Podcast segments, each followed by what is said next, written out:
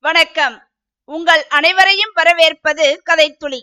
உங்களுடன் பேசிக் கொண்டிருப்பது உங்கள் காயத்ரி தேவி முருகன். நாம் இன்று அமரர் கல்கி அவர்கள் எழுதிய கல்வனின் காதலி எனும் கதையின் பகுதி இருபத்தி ஐந்தை தான் பார்க்க போகிறோம். நாம் முந்தைய பகுதியில் அத்தியாயம் நாற்பத்தி ஏழு மற்றும் நாற்பத்தி எட்டை பார்த்தோம்.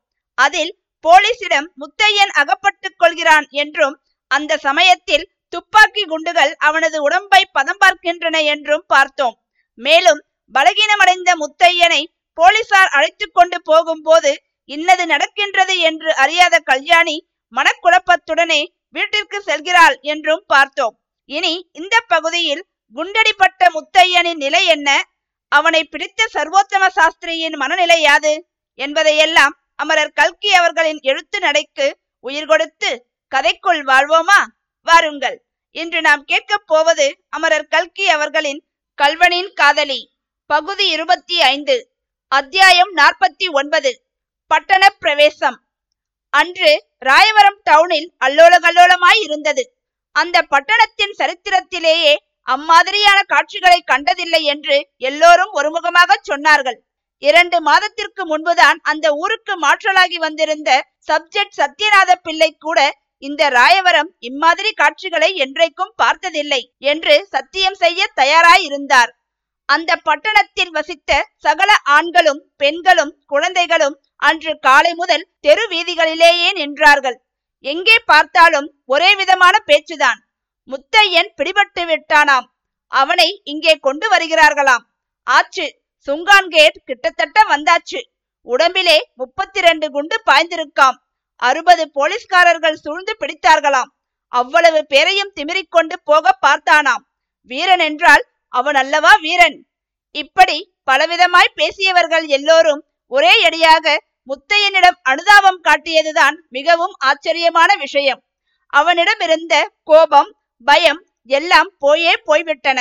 அவனுடைய துணிச்சலையும் தீரத்தையும் பற்றிய வியப்பும் அவனுக்கு நேர்ந்த கதியை பற்றிய இரக்கமும் தான் மிஞ்சி நின்றன.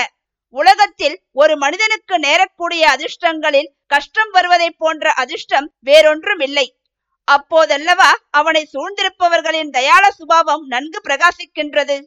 அப்போதல்லவா அவன் மற்றவர்களின் அன்புக்கும் அனுதாபத்துக்கும் பாத்திரமாகிறான்.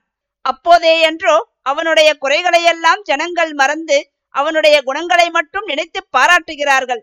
இதைவிட ஒருவனுக்கு வரக்கூடிய அதிர்ஷ்டம் வேறென்ன இருக்கிறது? நேரம் ஆக ஆக வீதிகளில் நின்ற ஜனங்களின் பரபரப்பு அதிகமாயிற்று. அவர்கள் பொறுமை இழந்தார்கள். இளம் பிள்ளைகள் வீதிகளில் குட்டிக்கரணம் அடித்தார்கள். கை குழந்தைகளுடன் வந்து நின்ற பெண்மணிகள் அகாரணமாய் பிள்ளைகளை அடித்தார்கள். வேலையை போட்டுவிட்டு வந்த ஆண் பிள்ளைகளுக்கு கோபம் கோபமாய் வந்தது. அந்த கோபம் எல்லாம் போலீஸ்காரர்கள் மேல் சென்றது. அன்று ராயவரத்தில் இருந்த ஒவ்வொரு போலீஸ்காரனும் சிறிது மார்பை பார்த்து கொண்டுதான் நடந்தான். சென்ற இரண்டு வருஷமாய் மூன்று தாலுக்காக்களுக்கு பீதியளித்து வந்த பெயர் பெற்ற திருடனை பிடித்து விட்டோம் என்ற பெருமையை ஒவ்வொரு போலீஸ்காரனும் நன்கு ருசி பார்த்து அனுபவித்தான். அன்று அவ்வூரில் போலீஸ்காரர்கள் நடந்த நடையே ஒரு ஜோராகத்தான் இருந்தது. இது மற்ற ஜனங்களுக்கு பொறுக்கவில்லை. ஒரு சவடால் பேர்வழி ஒரு போலீஸ்காரனிடம் அணுகி சார் பீடி பற்ற வைக்க வேணும். ஒரு நெருப்பு குச்சி இருந்தால் தருகிறீர்களா? என்று கேட்டான். போலீஸ்காரன் அவனை முறைத்து பார்த்தான். கூட்டத்தில் இருந்த ஒருவன் அடே போலீஸ் புலி முறைக்கிறதடா என்றான். புலியை பார் புலியை. ஒரு திருடனை பிடிக்க நாற்பது புலிகள் வேண்டியிருந்தது என்றான் இன்னொருவன். புலியா பூனையா நன்றாய் பாரடா என்றான் மற்றொரு ஹாஸ்ய பிரியன் சிவப்பு தலைப்பாவை தட்டி எரியுங்கடா என்றான் இன்னொருவன். அவன் தலையிலே இரண்டு மலைப்பிஞ்சை வீசுங்கடா என்று இன்னொரு குரல் கேட்டது. இதே சமயத்தில் இரண்டு மலைப்பிஞ்சுகள் எங்கிருந்தோ வந்து விழுந்தன. இந்த செய்தி போலீஸ் ஸ்டேஷனுக்கு எட்டவும் அங்கிருந்து போலீஸ் படைகள் அணியணியாக கிளம்பி பட்டணத்தின் முக்கிய வீதிகளில் மார்ச் பண்ணலாயின. போலீஸ் படை வரும்போது ஜனங்கள் பக்கத்து சந்துகளிலே புகுந்து கொள்வார்கள். போலீஸ் படை போனதும் உடனே பழையபடி தெரு வீதிகளில் வந்து கூட்டம் போடுவார்கள். இப்படி ரகளைப்பட்டு கொண்டிருக்கும் போது முத்தையனுடைய ஊர்கோலமும் வந்துவிட்டது. பூங்குளத்திலிருந்து அவனை தூக்கிக் கொண்டு வந்தவர்கள் ராயவரத்தை நெருங்கிய போது இங்கிருந்து ரிசர்வ் போலீஸ் படை போய் அவர்களுடன் சேர்ந்து கொண்டது. ஆகவே நாற்பது ஐம்பது போலீஸ்காரர்கள் புடைசூழ் முத்தையன் இன்னும் ஸ்மரணையற்றிருந்த முத்தையன் ராயவரத்தில் பிரவேசித்தான். இந்த ஊர்கோலம் சப்ஜெயிலை நெருங்க நெருங்க ஜனக்கூட்டமும் அதிகமாகி வந்தது. இதற்குள்ளே சுற்றுப்புறத்து கிராமங்களிலிருந்தும் ஜனங்கள் வந்து சேர்ந்து விடவே கூட்டம் இருபதினாயிரம் முப்பதினாயிரம் என்று ஆகிவிட்டது. எல்லோரும் முத்தையனை பார்க்க வேண்டுமென்று ஆசைப்பட்ட காரணத்தினால் ஜனக்கூட்டம் போலீசாரை மேலே போக முடியாமல் நெருக்கிற்று போலீசார் அவர்களை அதட்டி உருட்டி விளக்க வேண்டியிருந்தது. இந்த சமயத்தில் மறுபடியும் எங்கிருந்தோ ஏழெட்டு கற்கள் வந்து விழுந்தன. இதனால் போலீஸ்காரர்கள் ஆகாயத்தை நோக்கி துப்பாக்கி பிரயோகம் செய்ய வேண்டியது அவசியமாயிற்று. அவ்வளவுதான். துப்பாக்கி சத்தம் கேட்டதோ இல்லையோ? ஜனங்கள் நாலாபுறமும் சிதறியோட தொடங்கினார்கள். குழந்தைகள் வீரிட்டன.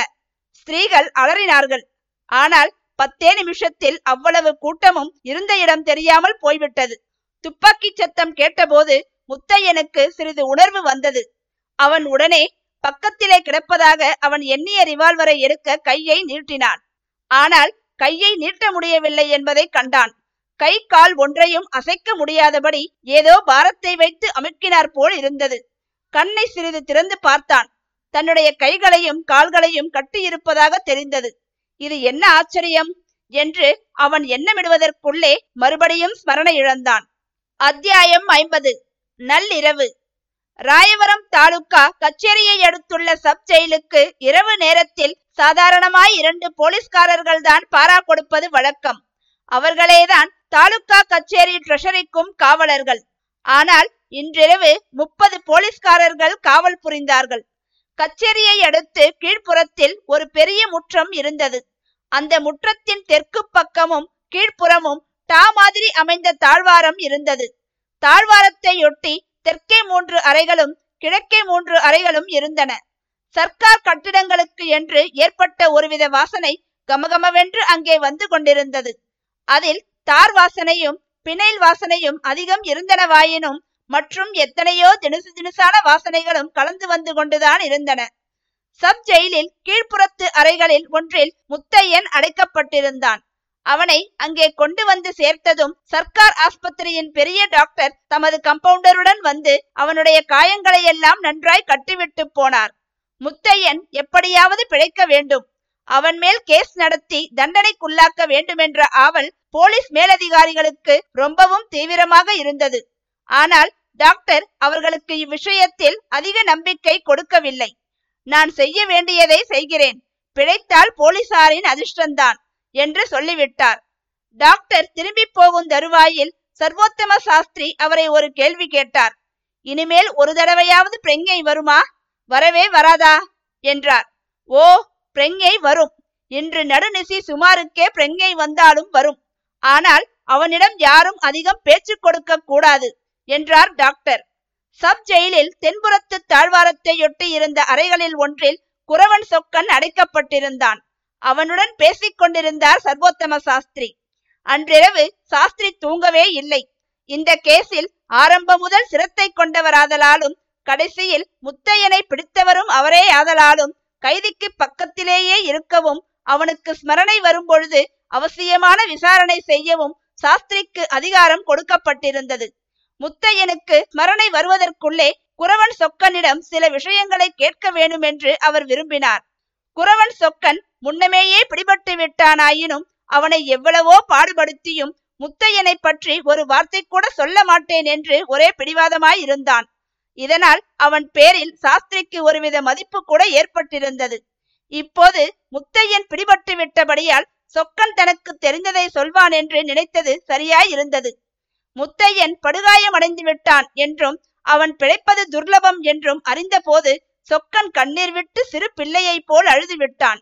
அப்புறம் சாஸ்திரி கேட்ட கேள்விகளுக்கு தனக்கு தெரிந்த வரையில் பதில் சொன்னான். முதல் முதலில் திருப்பரங்கோயில் போலீஸ் லாக்கப்பில் முத்தையன் அடைக்கப்பட்ட அன்றிரவு நடந்ததெல்லாம் சொக்கனுக்கு தவிர வேறு யாருக்கும் தெரியாதல்லவா? முத்தையனை தன்னுடன் தப்பித்து வரச் சொன்னபோது முதலில் அவன் மறுத்ததையும் பிறகு அவன் காவல் புரிந்த போலீஸ் சேவகனிடம் அபிராமியை போய் பார்த்துவிட்டு வர அனுமதி கேட்டதையும் அதற்கு அந்த சேவகன் கூறிய துர்மொழியையும் அதன் பிறகே தன்னுடைய யோசனைக்கு முத்தையன் இணங்கியதையும் சொக்கன் சொன்னபோது சாஸ்திரிக்கே கண்ணில் ஜலம் வந்துவிட்டது. ஐயோ எப்படிப்பட்ட நல்ல பிள்ளை! நெடுகிலும் பிறருடைய குற்றங்களினாலும் தவறுகளினாலும் அல்லவா இவன் இப்படிப்பட்ட துர்கதிக்காலாக நேர்ந்தது? உலகத்துக்கு இந்த உண்மையெல்லாம் எங்கே தெரிய போகிறது? தெரிந்தால்தான் என்ன பிரயோஜனம்? உயிரற்ற இரக்கமற்ற சட்டம் இவனை மன்னிக்குமா? என்று எண்ணி எண்ணி பெருமூச்சு விட்டார். நள்ளிரவு. வழக்கம் போல் பாராச்சேவகன் டங் டங் என்று பனிரெண்டு மணி அடித்தான். மணி அடித்து முடிந்ததும் மறுபடி நிசப்தம் குடிகொண்டது. முத்தையன் தான் எங்கேயோ அதல பாதாளத்திலிருந்து மேலே மேலே வந்து கொண்டிருப்பதாக எண்ணினான். ஓஹோ தூங்கி அல்லவா போய்விட்டோம்? என்று ஒரு கணம் நினைத்தான். இது என்ன மணி சத்தம் கேட்கிறது? கோயிலில் உச்சி வேலை பூஜை நடக்கிறதாக்கும். ஆனால் ஏன் கல்யாணி என்னும் வரவில்லை? முத்தையனுடைய கண்கள் திறந்து கொண்டன. சுற்றும் முற்றும் பார்த்து விழித்தான். ஓ இது கொள்ளிடக்கரை இல்லை. பாழடைந்த கோயிலும் இல்லை. முதல் நாள் மத்தியானம் நடந்ததெல்லாம் ஒவ்வொன்றாய் ஞாபகம் வந்தது. சரி சரி இது ஜெயில். ஆஸ்பத்திரிகளில் அவன் பார்த்திருப்பது போன்ற கட்டிலொன்றில் அவன் கிடந்தான். கால்கட்டு கைக்கட்டை எல்லாம் அழுத்தாகிவிட்டது. ஆனாலும் கால்களை அசைக்க முடியவில்லை. அவ்வளவு பலகீனமாய் இருந்தது கொஞ்சம் கொஞ்சமாக உடம்பெல்லாம் வழி தெரிய ஆரம்பித்தது. சிறிது நேரத்திற்கெல்லாம் டக் டக் என்று யாரோ நடந்து வரும் சத்தம் கேட்டது. வேறு யாரும் இல்லை. சப் இன்ஸ்பெக்டர் சாஸ்திரிதான். கதவை திறந்து கொண்டு உள்ளே வந்தார். முத்தையன் எழுந்திருக்க முயன்றான். முடியவில்லை. அம்முயற்சியினால் உடம்பில் ஏற்பட்ட வலி முகத்தில் பிரதிபலித்தது. சாஸ்திரி அவன் அருகில் சென்று கருணை ததும்பிய குரலில் முத்தையா இனி தப்பிக்கலாம் என்ற ஆசையையெல்லாம் விட்டுவிடு. உன் காலம் நெருங்கி விட்டது. யாருக்காவது ஏதாவது சமாச்சாரம் தெரிவிக்க வேண்டுமென்றால் சொல்லு. அல்லது யாரையாவது பார்க்க வேண்டுமென்றாலும் சொல்லு. முடியுமானால் அவர்களை வரவழைக்கிறேன் என்றார். முத்தையன் சற்று நேரம் யோசனையில் ஆழ்ந்திருந்தான். அந்த மனுஷர் சொன்னது வாஸ்தவந்தான். தன்னுடைய அந்திம காலம் நெருங்கிவிட்டது. அதனால்தான் அவ்வளவு பலகீனமாய் இருக்கிறது போலும். கல்யாணியை பார்க்க வேணும் என்று முத்தையன் முணுமுணுத்தான். யாரை? என்று சாஸ்திரி வியப்புடன் கேட்டார். பூங்குளம் கல்யாணியை திருச்சிற்றம்பலம் பிள்ளையின் மகளை என்றான். சாஸ்திரி சற்று தயங்கி அபிராமியை பார்க்க விரும்புவாய் என்று நினைத்தேன் என்றார். முத்தையனுடைய முகத்திலும் கண்ணிலும் ஆர்வம் ததுபெற்று என்ன? அபிராமி என்றா சொன்னீர்கள்? ஆமாம்.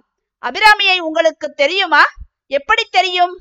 திருப்பரங்கோயிலில் என்னுடைய வீட்டிலேதான் அவள் சில நாள் தங்கியிருந்தாள். என்னுடைய சம்சாரம்தான் அவளை பட்டணத்தில் பள்ளிக்கூடத்தில் கொண்டு போய் சேர்த்தது. முத்தையன் கண்களில்தான் என்ன பிரகாசம்? என்ன மகிழ்ச்சி?